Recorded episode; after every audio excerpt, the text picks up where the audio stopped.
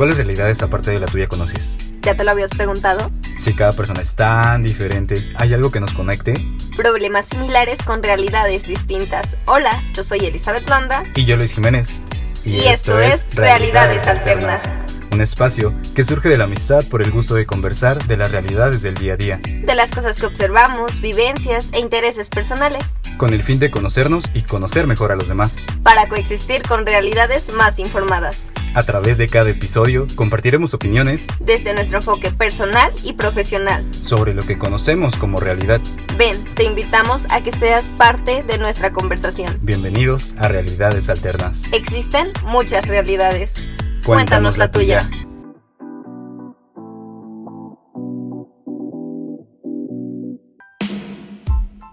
Hola, hola, bienvenidos a otro viernes de Realidades Alternas. Luis, ¿cómo estás? ¿Cuál es el tema del día de hoy? Hola, Eli, estoy muy, muy feliz por estar de nuevo grabando contigo otro nuevo episodio. Y pues nada, el tema del día de hoy es la responsabilidad afectiva. Y es que es un tema que me ha traído la mente ocupada desde el inicio de semana, ¿eh? Y estoy seguro que más de uno se va a proyectar con esto. Estoy segura de que va a ser así, porque cuando a mí me explicaste el tema quedé fascinada. Es algo que había visto en las redes sociales, pero nunca me había ido a investigar. Y no, hombre, cuando me contaste, pues tú lo viste, güey. O sea, fue un insight en ese momento. Claro, es que la verdad yo tampoco tenía mucho conocimiento. Es una palabrita que había visto muy Facebook, en Instagram, en algunas conferencias que había medio escuchado, pero quedaba muy al aire. No le había prestado atención hasta esta semana. Vamos a comenzar con qué es la responsabilidad afectiva. Es un concepto nuevo que surge a partir de la idea de cuidar del otro, ya que la responsabilidad afectiva significa que cada una de nuestras acciones tendrá consecuencias, ya sea de forma indirecta o directa. Y pues nada, tenemos que asumir las responsabilidades de las mismas donde el diálogo, el cuidado y el consenso son los pilares sobre las emociones o sentimientos que nacen a raíz de una relación con alguien más. Y hay que tener muy presente esta parte de que las relaciones no solamente son sexoafectivas, porque parece que en ocasiones olvidamos que una relación también la tenemos con la familia, con los amigos, con los compañeros del trabajo y pues también con nosotros mismos. Básicamente, la responsabilidad afectiva es reconocer que lo que hacemos y decimos va a repercutir en los demás.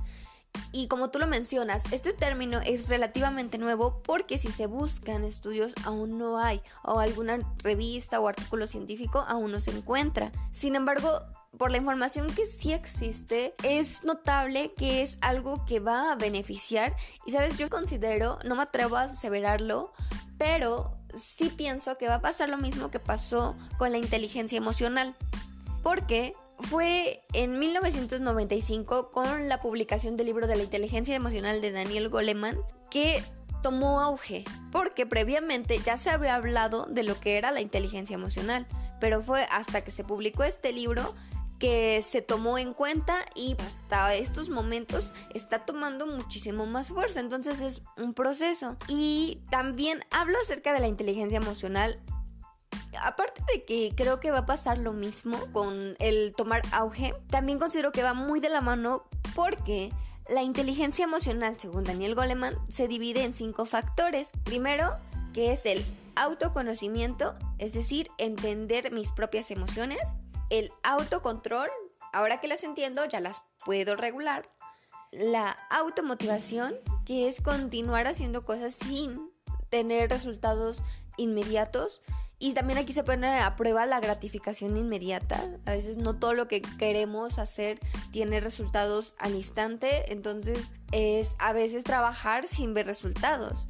El cuarto elemento es la empatía es decir, reconocer lo que los demás pueden llegar a sentir. Sabemos que la empatía como tal pues no la podemos tener al 100% porque las emociones son subjetivas. Por mucho que tratemos de empatizar con la persona, son realidades distintas, entonces solamente podemos darnos una idea de lo que la persona está sintiendo, pero no al 100%. Este elemento también se comparte con la responsabilidad afectiva. Y en quinto lugar se encuentran las relaciones interpersonales.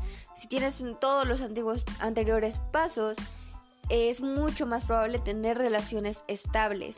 Entonces por eso creo que si se junta lo que es la inteligencia emocional con la responsabilidad afectiva, es un equipazo para tener relaciones sanas.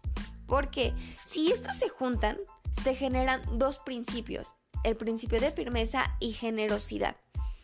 Este es firmeza, que significa según la RAE, algo estable, fuerte y que no vacila.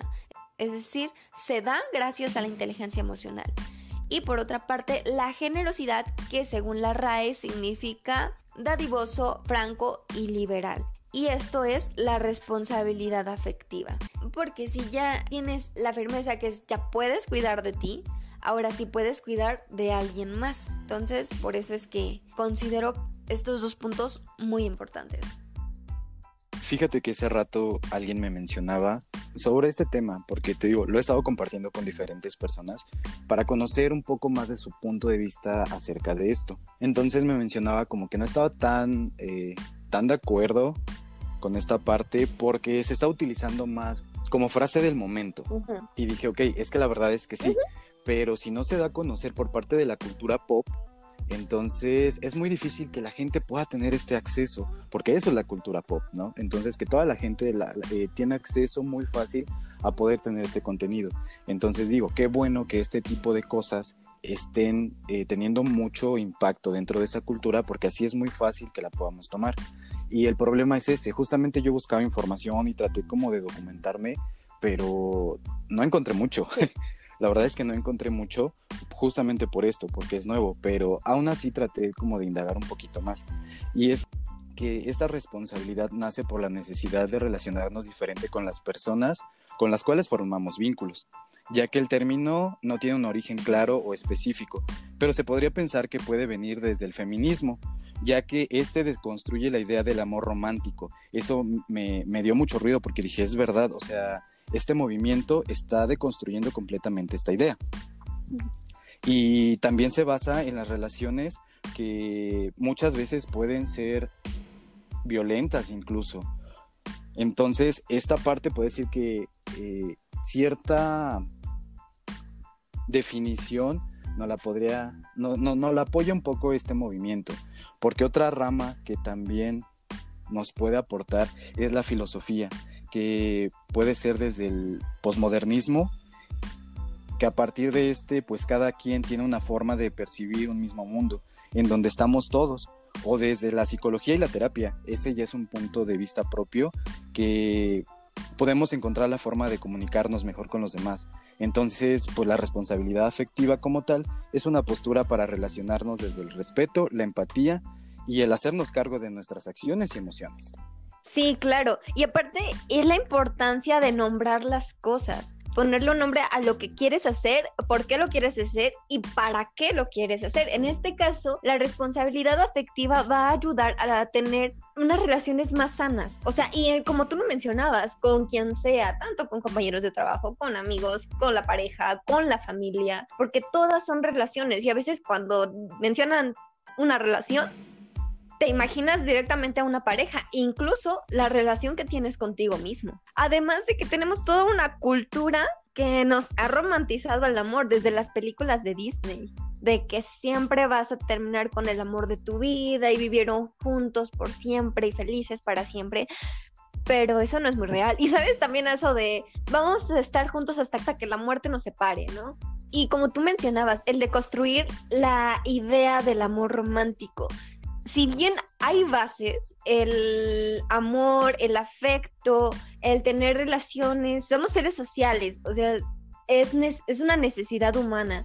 Sin embargo, se crean toda una construcción de creencias alrededor del amor, alrededor de los afectos, alrededor de las relaciones, como el amor romántico que mencionabas, de estar juntos por siempre hasta viejitos. Y vemos, porque incluso este detalle de, juntos para siempre y, cerrarte esta posibilidad, incluso en este proceso ya no puedes ser feliz, pero como dijiste que ya era para siempre, porque así es el amor, entonces te resignas a quedarte en un lugar en el que ya no estás bien, ¿no? O con la familia, porque es la familia, entonces te resignas a aguantar malos tratos, y demás porque así es. Entonces es esta parte que vienen a, cuestionar y hacer que muchas, personas a muchas personas nos cuestionemos. Y es que, ¿sabes? Creo que no hay formas mágicas o alguna forma establecida de cómo ser una persona más eh, responsable en cuanto a nuestras acciones.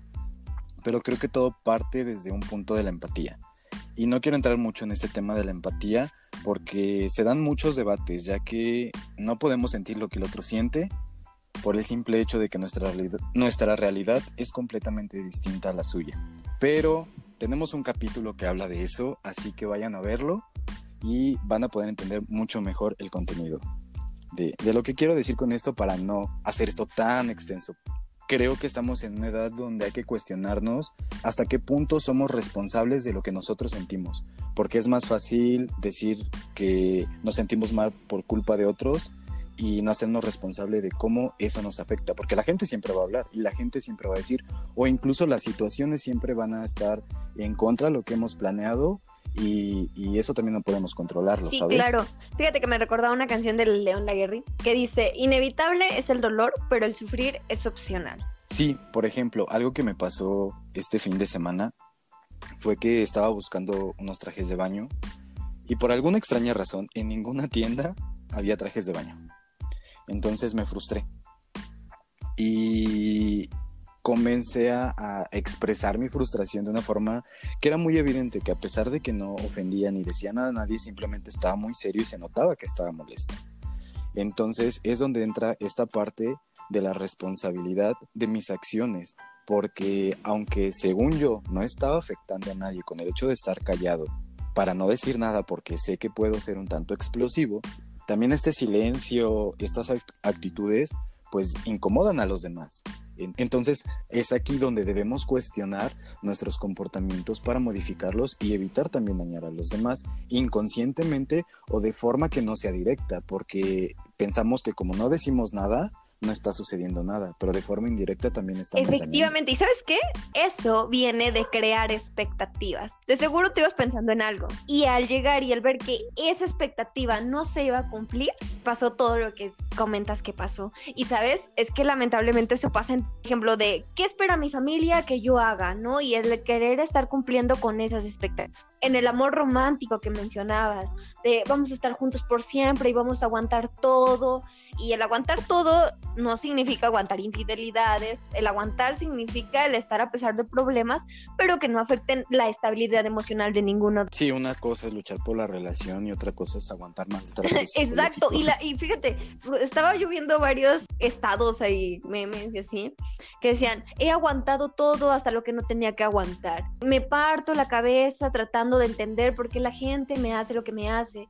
Entonces, es ahí donde la gente sabe que está aguantando cosas que no debería aguantar, sin embargo ahí se quedan. Es por eso la necesidad de tener una responsabilidad afectiva para con los demás, pero también para con uno mismo, porque si tú eres el que no está recibiendo la atención, el cariño y el amor que te mereces, ahí no es. Sal de ahí, ve a terapia si te es posible y analizar por qué estás aguantando eso. Y si, es, si tú eres el que está causando esta disrupción, igual ve a terapia. Así es, porque es parte de hacernos responsables de eh, lo no tan bueno que tenemos. Y pues es que existen dos claves que nos podrían ayudar a ser más responsables.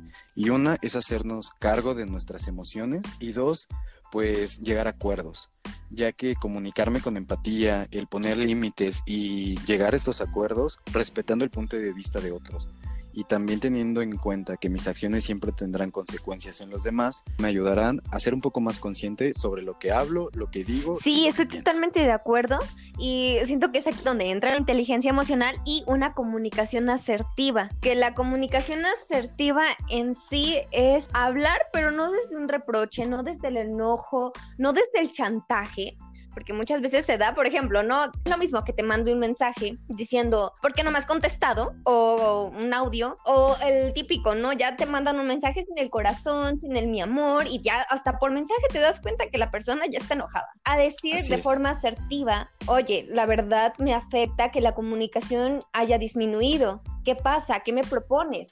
O sea, y hablar, ya, ya no estamos haciendo un drama, ya no se estás chantajeando a la persona y estás buscando soluciones. Esa es la comunicación asertiva. Identificar en ti qué pasó, cómo me está afectando y para transmitírselo al otro, ¿qué propongo para mejorar aquello que me está afectando? Y si ya trabajas la comunicación asertiva, es posible llegar a los acuerdos que tú mencionabas. Entonces ya hablan de, ¿sabes qué? ¿Te puedo dar esto?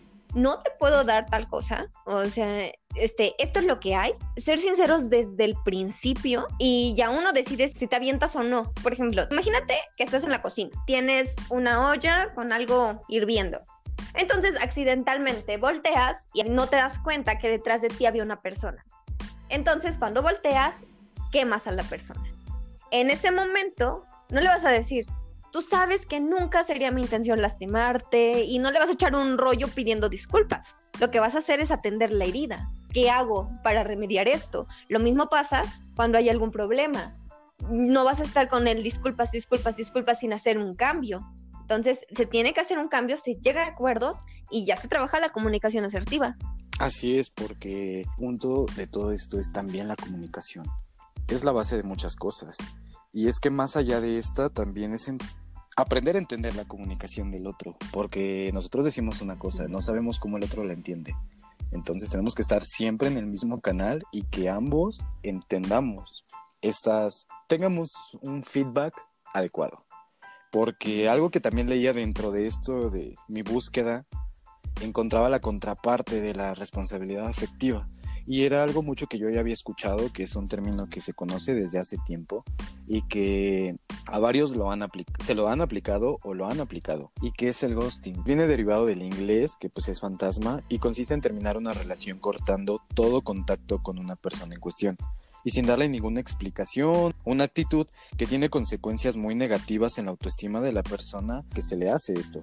Y según una investigación en el año del 2018, en una revista de relaciones sociales y personales hace una encuesta donde una cuarta parte de las personas que habían estudiado había sufrido de, de estas conductas que de momento, ¡fum!, la persona se le desaparecía. Mientras que una quinta parte se lo había hecho alguien. Así de momento solo dejaban de contestar mensajes o llamadas. E incluso es más común desaparecer de la noche a la mañana en la vida de una pareja. Más de un tercio de los participantes del estudio citado eh, confesaron haberlo sufrido o haber terminado así con una amistad, porque recordemos que no solamente es con, con una pareja sentimental, sino también puede ser con amigos o familia. Solamente desapareces sin dejar huella atrás y me surgió esta duda de por qué alguien elegiría simplemente pues desaparecer, así, por así. Entonces algo que me planteé, pues dije, mm, existen personas con personalidad evitativa. Entonces dije, a menudo como resultado del rechazo, estas personas suelen ser racias o acercarse mucho a otras personas debido a problemas de confianza y dependencia, y que a menudo usan métodos indirectos para iniciar una ruptura. Sea más probable para terminar las relaciones usen el efecto ghosting, porque así nos enfrentan directamente a estas personas. Otra investigación encontró que las personas que creen en el destino, que piensan que las relaciones están más destinadas a ser o no, tienen más probabilidades a poder hacer esto.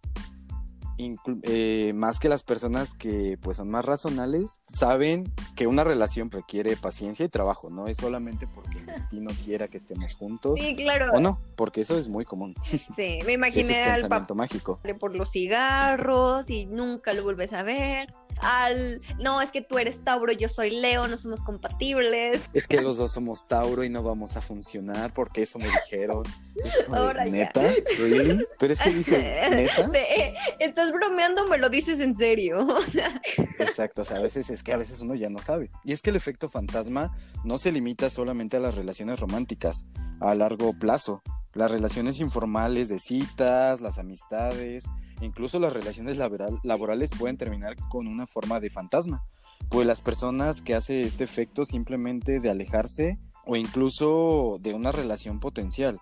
Es una salida rápida y es fácil, sin drama, sin histeria, sin preguntas, sin necesidad de dar respuestas o justificar su comportamiento, sin necesidad de lidiar con los sentimientos de otra persona. Ciertamente pueden beneficiarse al evitar una situación incómoda y cualquier drama potencial, aunque no hace nada para mejorar sus propias habilidades de conversación y relacionarse para el futuro, porque te digo, eh, prefieren hacer esto hacerse responsables de lo del impacto que van a tener, porque solamente pensamos en el bienestar propio y a veces olvidamos que hay otra persona de por medio, porque es donde comienza este problema, ya que para esta persona no hay un cierre. Creo que a menudo pues los sentimientos de incertidumbre e inseguridad inicialmente pues se han de preguntar qué es lo que está pasando porque necesitan una respuesta. Cuando te das cuenta de que la otra persona ha terminado o ha desaparecido, supongo que se han de preguntar qué salió mal en la relación o qué es lo que habían hecho mal. Me recuerda a, a una anécdota que me pasó de forma indirecta porque no sé si estuve tan involucrado o no. Hace unos meses me ocuparon fotos mías para crear un perfil falso de Facebook. Entonces, ajá, eh, exacto, a ti te, lo había contado y dije, ok, eso es, es un gran ejemplo, porque esta persona que no sé quién sea utilizó mi identidad, utilizó mis fotos para crearse un perfil, una biografía en Facebook y una vida prácticamente, donde contactó a dos personas. Lo voy a manejar en personas para mantener su anonimato y no, no incomodar a nadie con, con esto, a terceros. Y pues nada, un buen día yo estaba en mi casa, muy feliz, y me llegaron dos solicitudes de amistad al mismo tiempo, entonces se me hizo extraño. Entré a ver las solicitudes, no conocía a ninguna de estas dos personas, no es como que las hubiese visto antes, ni mucho menos, entonces pues no las acepté. Como a los cinco minutos de eso me llega una notificación de, de, Messenger, entro y era una de estas personas, entonces dije, ok, algo está pasando. Entré y bueno, para resumir esto, eh, comienzo a ver capturas, imágenes, fotos y demás, donde me explicaban que esta persona se estaba haciendo pasar por mí y demás. Y dije, ok, qué buena onda que me hayan avisado. Yo pensé eso al principio. que solamente estaban utilizando mis fotos y que me querían avisar como para dar de baja la cuenta y ya. Pero no, no quedó ahí. Resulta que una de estas dos personas había establecido una relación con este perfil que se hacía llamar Javier y tenían ocho meses, ocho meses de relación.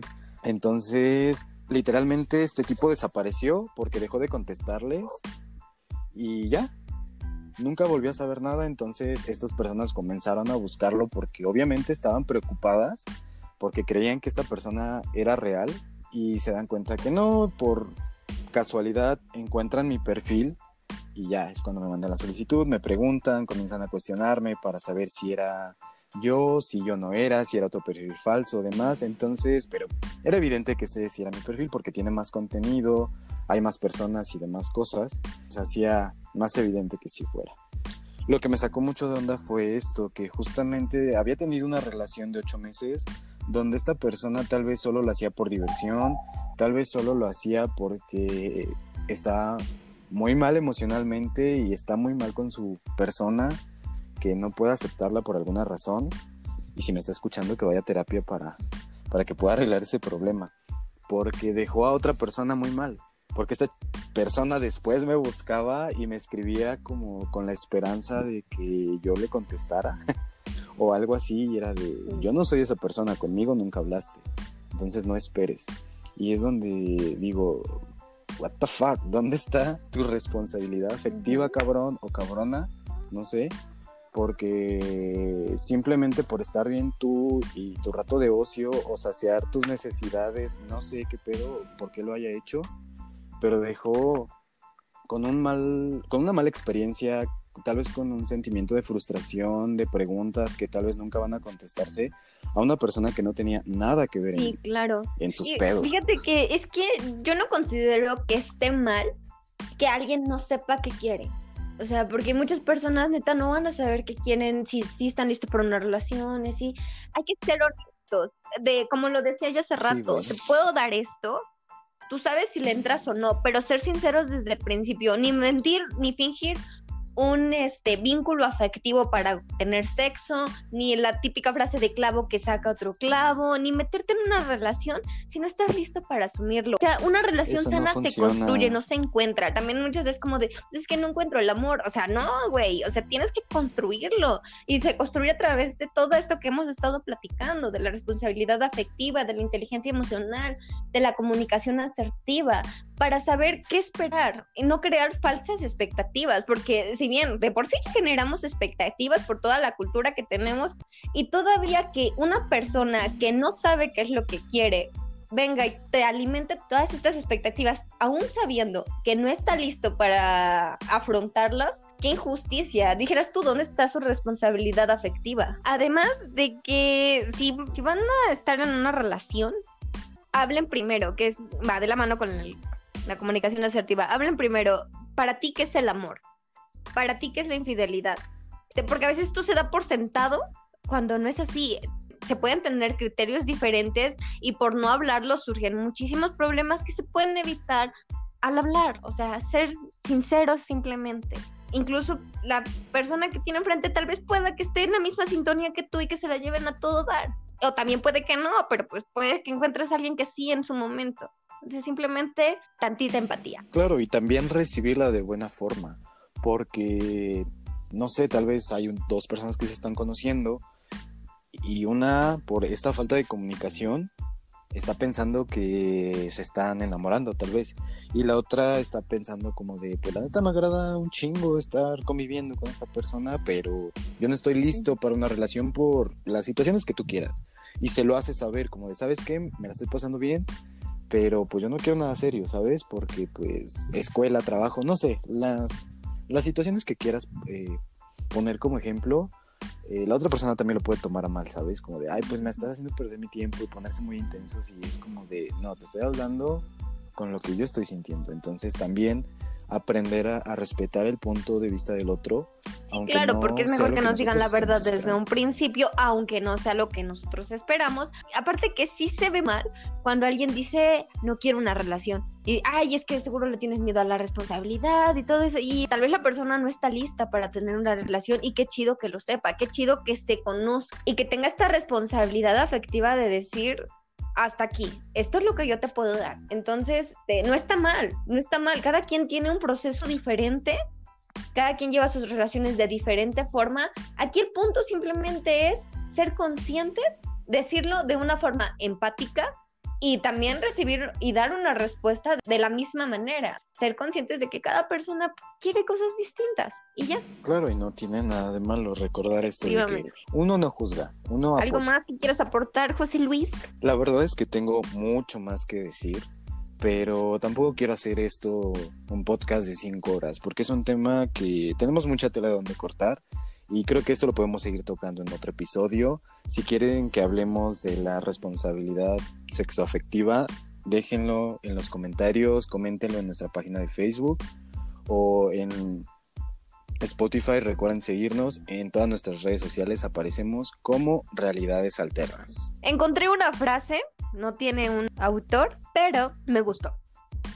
Las relaciones más sanas son aquellas donde nadie domina a nadie esas donde dos personas fuertes, independientes y que se aman a sí mismos, deciden compartir gran parte de su vida con alguien más, sin perder sus espacios ni cortar sus alas. Al contrario, esa relación la tienen para ayudarse a ser la mejor versión de ellos mismos. Recuerda que esta es nuestra realidad y nuestro objetivo es que tú te cuestiones la tuya. Esto fue Realidades Alternas. Esperamos que hayan disfrutado tanto el episodio como nosotros. Nos vemos el siguiente viernes.